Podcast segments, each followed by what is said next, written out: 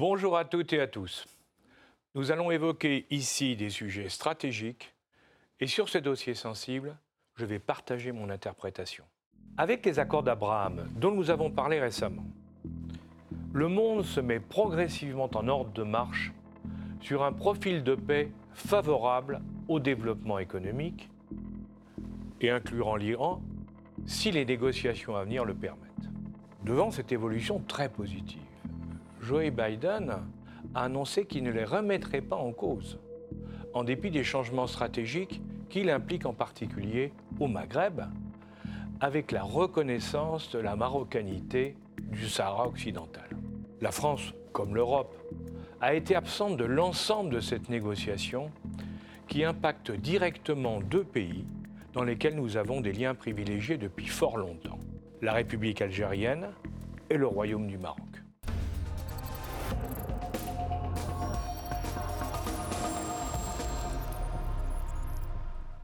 Emmanuel Macron, le président de la République, a su tisser des liens particuliers avec les dirigeants algériens avant même son élection.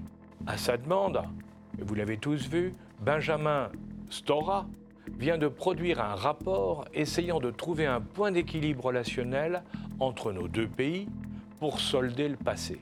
Une France très inquiète par la montée rapide de l'immigration et de l'islamisme, et une Algérie dont la classe politique tente de faire oublier ses erreurs en accusant de tous les maux et depuis 60 ans ceux qui l'ont quitté lors de l'indépendance. Au-delà des opinions et des positions très idéologiques des uns et des autres, dans chaque camp, il faut regarder la réalité en face. L'Algérie n'a pas d'histoire propre. N'ayant jamais existé en tant qu'État jusqu'à l'indépendance, comme le rappelle Bernard Lugan dans son livre sur l'Algérie, l'histoire à l'endroit. Son voisin, la Tunisie, est peuplé de descendants des Carthaginois, qui, derrière Hannibal, firent trembler la Rome impériale. En Algérie, les Berbères, qui habitaient les zones montagneuses et furent les véritables premiers occupants, sont devenus une petite minorité. Ils sont les descendants de leur reine de Lorès, Caéna, qui se battit jusqu'à la mort contre les Arabes omeyyades au 7e siècle, quand ces derniers passèrent par cette région pour aller s'installer en Espagne. L'Empire ottoman, après en avoir chassé les Espagnols qui étaient installés à Oran et Tlemcen, a occupé le pays de 1515 à 1830.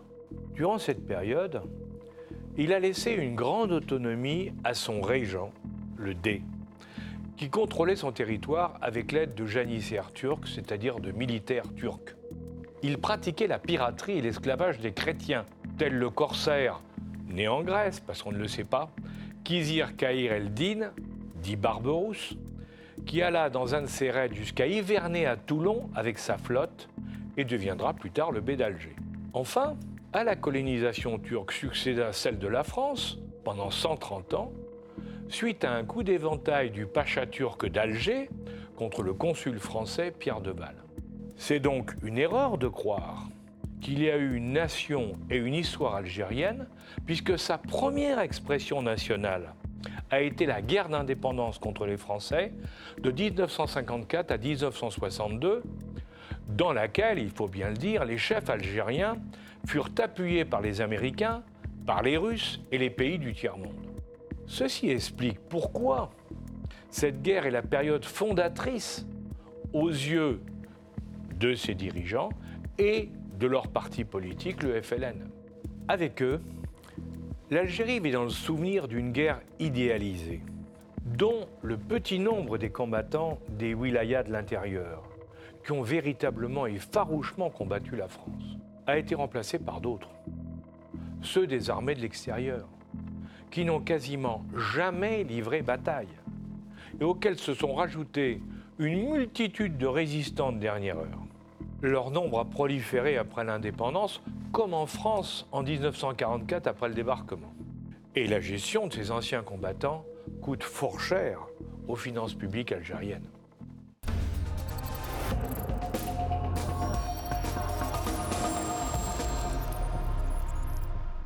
Comment un État détenant autant d'énergie fossile et bénéficiant de capacités agricoles et touristiques prouvé peut-il se trouver dans une situation économique aussi difficile Faisant partie des principaux pays producteurs d'hydrocarbures, sans pouvoir en fixer le prix de vente qui dépend de l'OPEP, l'Algérie est le plus riche de tous les pays du Maghreb et celui qui possède le plus de potentiel pour construire son avenir. Lors des accords d'Évian, la France lui a fait un cadeau magnifique en intégrant les nappes pétrolières dans les frontières du nouvel État. Pourtant, les zones concernées faisaient partie du Sahara, dont le territoire et les populations n'avaient rien à voir avec les Arabes du Nord, dont l'implantation ne dépassait pas Saïda et Biskra. D'ailleurs, pendant toute la guerre d'indépendance, ils ne livrèrent bataille qu'une seule fois plus au sud, à Timimoun. Malheureusement, cette richesse a été mal utilisée par un État qui s'est rapidement pénalisé par la nationalisation des secteurs clés de l'économie et la mise en place d'un processus de planification centralisé. Il s'est ensuite affaibli, malgré le passage à la démocratie dans les années 80, par la corruption d'une partie des élites et par le développement de l'économie informelle. Alors certes, on a oublié que durant les dernières années de la colonisation, la progression du produit intérieur brut en Algérie fut médiocre, avec une moyenne annuelle qui était de 0,44%, alors que la France y consacrait un budget bien supérieur à celui de ses autres territoires extérieurs et départements en métropole. Les conditions de mise en œuvre des accords d'Évian ayant provoqué le départ brutal de la population française et de leurs partisans, le PIB s'est effondré de 33% et il a fallu 6 ans pour retrouver le niveau de vie de 1960. À cela, il faut ajouter que, comme toujours dans l'histoire, ce jeune État a connu des révolutions de palais et des prises du pouvoir plus ou moins violentes, qui ont éloigné des dirigeants talentueux et perturbé sa dynamique de développement, comme le rappelle Ahmed Bouyakoub dans son livre 50 ans après l'indépendance. Malgré ses efforts, l'Algérie n'a connu qu'une croissance moyenne de 1,40% sur cette période de 50 ans, contre 2,21% au Maroc et 3,25% en Tunisie. Et cela en dépit d'un volume d'investissement global supérieur de 85% à celui du Maroc et de 28% de celui de la Tunisie. Il est vrai qu'une bonne partie des fruits de la croissance ont été consommés par une démographie galopante, avec une population passée en 60 ans de 11 à 44 millions d'habitants.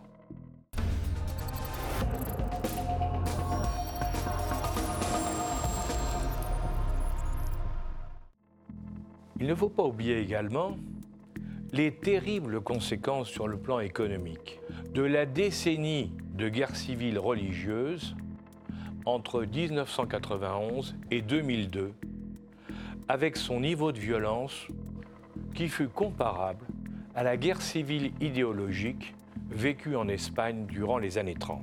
D'un autre côté, ce drame qui a touché directement de nombreuses familles et marqué les générations, a permis à l'Algérie d'éviter le printemps arabe, qui fut si funeste dans de nombreux autres pays du Sud et de l'Est de la Méditerranée. Malheureusement, après ces années de braise durant lesquelles les militaires ont sauvé la démocratie algérienne. Le pouvoir s'est révélé incapable de se remettre en cause. Ceci explique la popularité de l'IRAC, le mouvement de contestation pacifique hebdomadaire qui réclame dans toute l'Algérie une véritable démocratie et la participation des citoyens aux affaires publiques, comme le rappelle la rédaction du Monde dans son livre sur l'état du monde en 2021. On trouve chez les manifestants et leurs sympathisants une bonne partie de cette jeunesse ayant de 15 à 29 ans et représentant 23% de la population, bénéficiant d'un bon niveau de formation, ayant souvent vécu ou travaillé à l'étranger, cette génération est impatiente de prendre les rênes du changement et introduire les réformes nécessaires. Malgré la nouvelle constitution de 2016 et les poursuites judiciaires contre les abus de certaines élites, le pouvoir reste confisqué la récente élection d'un nouveau président n'a pas encore produit le changement espéré. Alors face à ce constat, il est légitime de se poser la question de la réussite apparente de son voisin marocain, dont le produit intérieur brut est d'un quart inférieur à celui de l'Algérie et qui ne possède pas d'énergie fossile. Une évidence s'impose. La problématique de ce dernier est totalement différente, car c'est un royaume avec une histoire millénaire. Idriss Ier fut en 789 le premier sultan d'un royaume qui allait de la Mauritanie à la Méditerranée. Et depuis, la continuité du pouvoir central s'est maintenue en dépit des changements de dynastie jusqu'à celle des Alaouites, qui sont venus du Tafilalet, dont le nom provient de leur filiation avec Ali et Fatima, la fille du prophète. Le roi actuel, Mohamed VI, en est le descendant avec le titre de commandeur des croyants ce qui lui donne bien entendu une légitimité dans tout le monde arabe.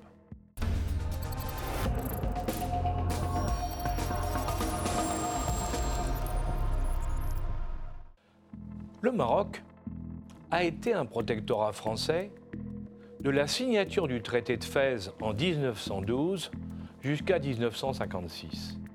Soit, il ne faut pas l'oublier, moins que le temps passé par la Pologne dans l'Union soviétique. Durant ces 42 ans, les Français ont imposé leur vision coloniale, mais en y introduisant une dimension humaniste, à l'exemple du maréchal Lyotet, qui respecta les institutions et modernisa les infrastructures, comme le rappelle le Maroc diplomatique du 20 août 2019 et le site Hérodote, qui en donne une explication détaillée. Après son accession au pouvoir en 1927, le sultan Mohamed Ben Youssef n'hésita pas courageusement à tenir tête aux résidents généraux successifs envoyés par la France, qui géraient le pays en liaison directe avec les chefs berbères des différentes régions. En août 1953, à la demande du résident général et sans le remplacer, les Français l'exilèrent en Corse, puis à Madagascar. Et ceci déclencha une prise de conscience et la renaissance du mouvement nationaliste qui existait avant la Deuxième Guerre mondiale. Après trois années de troubles, le protectorat fut arrêté en 1956 et le sultan réinstallé à Rabat en tant que roi Mohamed V. Comme Mandela en Afrique du Sud, il eut la sagesse de ne pas opposer, dans un esprit de résistance et de revanche, les populations européennes juives et berbères, ce qui a permis une évolution progressive du royaume vers son indépendance économique et politique. Régnant sur un pays pauvre, son fils, le roi Hassan II, a tenu le pays d'une main de fer, tandis qu'il le réorganisa en privilégiant le développement des infrastructures et de l'administration civile et militaire. Son fils Mohamed VI, plus libéral, est conseillé par un groupe de jeunes dirigeants formés dans les écoles et universités internationales. A su faire considérablement évoluer le royaume tout en veillant à préserver les équilibres internes à la société marocaine. Comme l'avait fait le président Bourguiba en Tunisie, il a fait adopter des lois fondamentales sur la place des femmes dans la société. Assurant la stabilité du pays face aux islamistes, il a attiré les investisseurs étrangers, dont ceux de la péninsule arabique. Jouant sur le coût et la qualification de la main-d'œuvre, il a créé de grands centres de développement industriel comme Tanger ou Kenitra, tout en maintenant la paix sociale. Aujourd'hui, malgré une faiblesse énergétique qui le pénalise par rapport à son voisin, le royaume chérifien est devenu synonyme de bonne gestion et de pôle d'attractivité au Maghreb. On peut ajouter que le Maroc pratique essentiellement l'islam sunnite malékite, qui est enseigné dans les établissements scolaires publics et qui prône la générosité et la tolérance. Pourtant, le parti majoritaire, le parti de la justice et du développement, est d'idéologie islamiste. Le roi en a pris acte et l'a intégré dans les gouvernements, car ce parti affirme vouloir contribuer à la construction d'un Maroc moderne et démocratique. Au plan international, en s'appuyant sur l'Espagne et la France, le Maroc a de bonnes relations avec l'Union européenne, tant sur le plan des échanges économiques que de l'industrie ou du tourisme. Mais la grande réussite du roi est l'Afrique, où son pays est devenu le deuxième investisseur après l'Afrique du Sud. Il est vrai qu'il s'y est impliqué beaucoup personnellement, multipliant les voyages pour rencontrer les chefs d'État et développer des relations de partenariat. Ayant quitté l'Organisation des États africains en 1984, par suite de la présence de la République sahraoui, le royaume n'a pas pu faire partie de l'initiative pour le développement régional de l'Afrique. Il l'a donc compensé par un discours et des actions très volontaristes, visant à développer des rapports bilatéraux étroits avec des pays amis de l'Afrique francophone, puis en direction de pays anglophones, et enfin des pays hostiles à sa thèse sur le Sahara occidental. Son retour en 2017 dans l'organisation de l'Union africaine s'est fait avec le consensus des 55 pays membres, en dehors des réserves de l'Algérie, l'Afrique du Sud et l'Angola. S'appuyant sur Itmar Capital, leur fonds souverain créé en 2006, les Marocains ont beaucoup investi dans le développement durable et, par le biais d'accords de coopération, dans les télécoms, les assurances et des projets d'investissement majeurs, comme par exemple le gazoduc entre le Nigeria et le Maroc. Sur le plan financier, ils sont devenus progressivement le hub incontournable au niveau du financement d'opérations économiques et industrielles en Afrique. Et j'ajouterai la base avancée des financiers du Golfe. Pour nous, il est malheureusement évident que les Marocains ont remplacé les, Français en Afrique francophone au niveau des relations commerciales.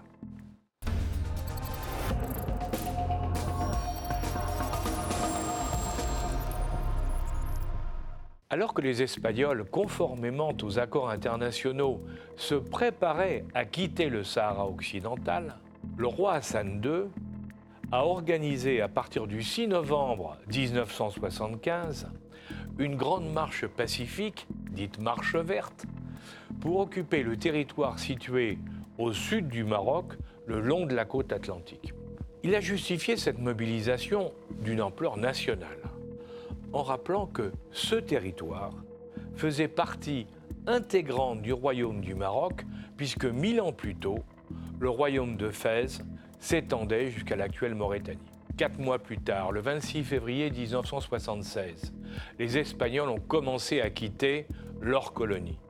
Les troupes marocaines y sont rentrées et le Front Polisario, mouvement armé soutenu par l'Algérie, a proclamé la République arabe sahraoui démocratique et revendiquer la souveraineté sur le territoire.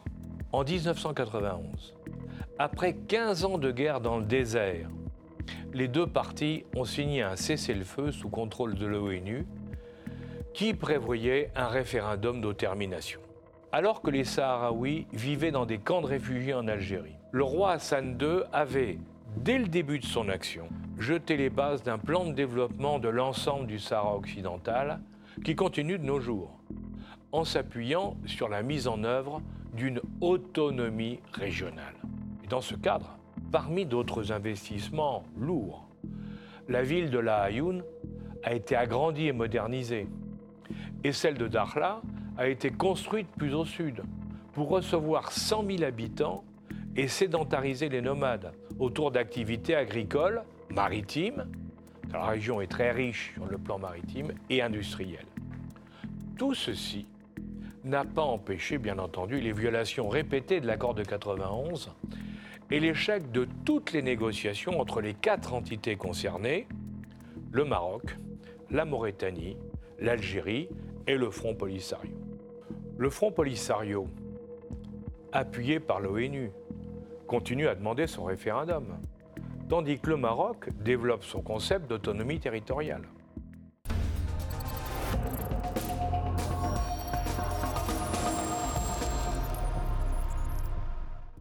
Avant d'évoquer la normalisation des relations entre Israël et le Maroc sous l'égide des États-Unis, rappelons, à l'instar de Jean-Michel Bénichou dans son article d'opinion internationale du 16 février, Un événement que la plupart de nos concitoyens ignorent, mais qui compte énormément pour les Américains.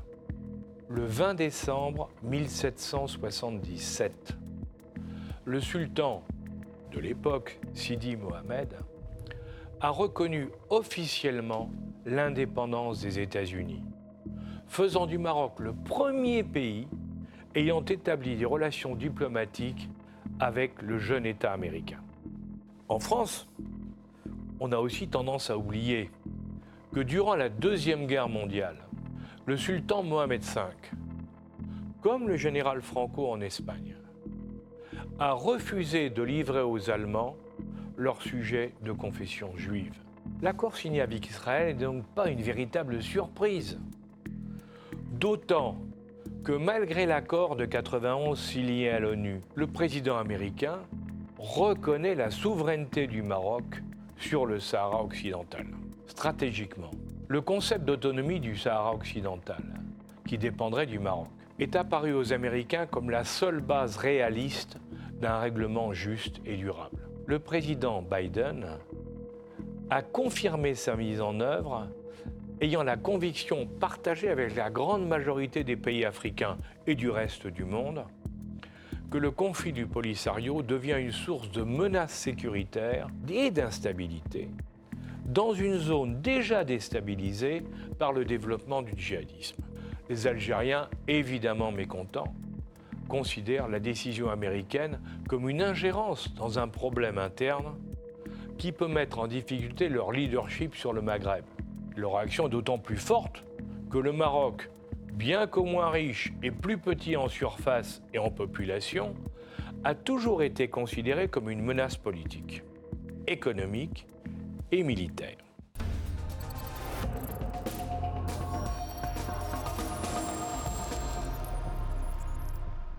Face à cette situation conflictuelle entre les deux pays, la France pourrait jouer un rôle médiateur très utile aux deux parties. Notre pays a toujours entretenu des relations amicales avec le Maroc, alors qu'elles ont été souvent orageuses avec l'Algérie. Mais cette fois-ci, les choses ont changé. Le président Emmanuel Macron, lors d'un de ses déplacements en Algérie, a fait clairement repentance au nom de la France en condamnant la période coloniale et ses excès. Par ce fait, il s'avère être le mieux placé pour contribuer à la fin d'un conflit en facilitant ses modalités de règlement. Il a ainsi l'opportunité de contribuer à normaliser des relations apaisées entre nos deux partenaires. Ce serait d'autant plus utile que, ayant été tenu à l'écart du bouleversement du Moyen-Orient, la France aurait ainsi l'occasion de participer à la construction d'un Maghreb pacifié. Ce serait dans l'intérêt de ces deux pays amis et de leur population, mais également d'une autre, qui est aujourd'hui en première ligne quand un problème surgit au sud de la Méditerranée. À bientôt.